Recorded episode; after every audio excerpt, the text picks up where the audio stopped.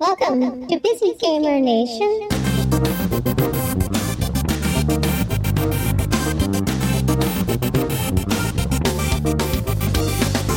Sword and Board was a Kickstarter game that our son tried and became very interested in. Don't worry, it's been fully funded, so you only pay for it if you want to get it when it's released later this year. The game's developer was at PAX Prime 2013 and agreed to chat with us about his inspiration and creative process. I'm Robert Vesey. I'm an independent game developer, and I'm working on Sword and Board. So, describe your game for us. So, it's a top down adventure game. It's going to be super puzzle oriented. It's kind of retro inspired from like Legend of Zelda or like Adventure, or other games are kind of more top down oriented. It's kind of a game that I based on my childhood.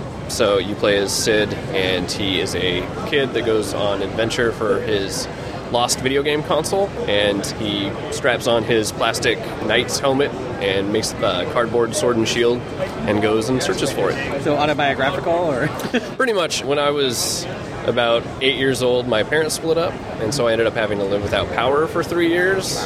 And I was already really addicted to video games because I got my first Nintendo when I was like four. So I kind of had to make my own fun. And my dad was a glass worker, so he would bring me these huge boxes and make me a little cardboard forts out of them and stuff like that. And I would basically make myself a cardboard sword and shield and kind of go and reenact Zelda in my backyard. So that was kind of where it came from. I was trying to come up with an idea like for a story for the game, and I was like, well, I'll just use this, and then it kind of became like a super personal project. So it was a game that I wanted to do that was going to be really puzzle oriented. I had an idea for a 2D puzzle platform game, and I had a programmer at the time, and then he kind of ended up leaving, so I had to figure out a way that I could do it on my own without a lot of programming knowledge. So I still wanted to keep it really puzzle oriented, so that's why the item combinations and stuff, or the way it is, is kind of a lot different than The Legend of Zelda does it. I kind of wanted to make it a lot different in that way so it would stand on its own mechanic wise and be a lot more kind of complicated with puzzles. It wasn't just like push a block here and there or light a torch and then the door will open. It's a lot more puzzle oriented with the items that you use. So there's 50 different item combinations in the game. For instance, like a lot of top-down adventure games kind of rely that you have to have like your main attack weapon and then your secondary weapon that you can kind of use. Whereas uh, in my game, you can swap it out. Like if, for instance, you get like an axe that can damage like armored enemies and stuff like that, and then you get a little snow globe because I kind of made them items that he would like have in his possession or toys and stuff like that. So you have like a snow globe that gives you a little imaginary bubble shield around you that takes damage from your imaginary enemies until it breaks. But if you use them together, then it makes a little axe shield that spins around you and stuff like that. So each item actually has four different uses depending on what item you equip it with. So it ends up with like the 10 items you have end up with like 50 different ones because they have a single use and then four different uses all the puzzles are basically based off around those item mechanics.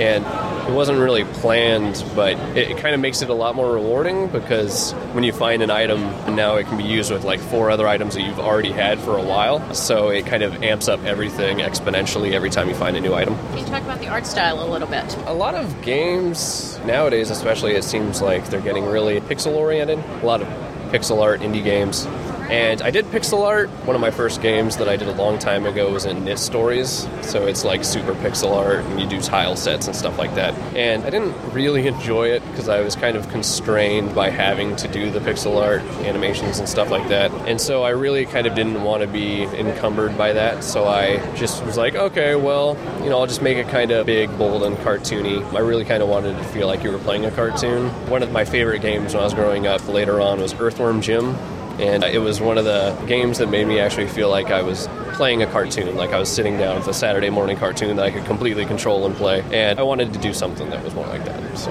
the Kickstarter was mainly so I could get kind of uh, animations and audio into the game. I'm pretty good with animations and stuff like that, but I really wanted to kind of do like the, the bigger animatics and stuff for like the beginning and the more story oriented stuff. And then the audio, I'm not an audio guy, so I really wanted to be able to bring people in that like really love to do audio, and that was like their passion. Because I think if you get people in that are actually passionate about doing that sort of thing, it'll kind of shine through rather than somebody that just kind of had to do it because they had to. So that's pretty much what the Kickstarter is there for I honestly had to put the demo up because people were just wanting it and I thought it would be a good idea, but it was kind of not ready. So I've gotten a lot of good feedback on the Kickstarter page as far as like controls go, because before I had it just four directional, and a lot of people were like, you know, I really wish I could move in eight directions and move diagonally and stuff like that. And I was like, no, yeah, you're probably right, and that was kind of the consensus. So I was like, you know, it's kind of nice to get actually like other hands on it that aren't just me because I pretty much was in my own office for seven months just kind of staring at this thing and doing artwork for it. So getting people like on Kickstarter to actually like play it and give me feedback really helped. And so I changed a lot of things over time. So I also made it now that you can actually use the mouse to attack with. So you can actually use your arrow keys and the mouse to attack. And the mouse just basically works as O and P and then you can use the arrow keys to move around. And it's nothing that you have to customize or go into an option setting to change. You can just use one or the other and go back and forth, so you can just kind of do it on the fly. How do you plan to release it, and when do you plan to release it? The release date right now is going to be August 14th. Right now, it's going to be mainly PC, Mac, and Linux. And then I'm going to do a build for it, which will pretty much export directly to Android tablet and iOS tablet. And then we actually just got accepted into the Wii U development program. Nintendo's making it super easy to get stuff on the Wii U now. So that's going to be another focus after that.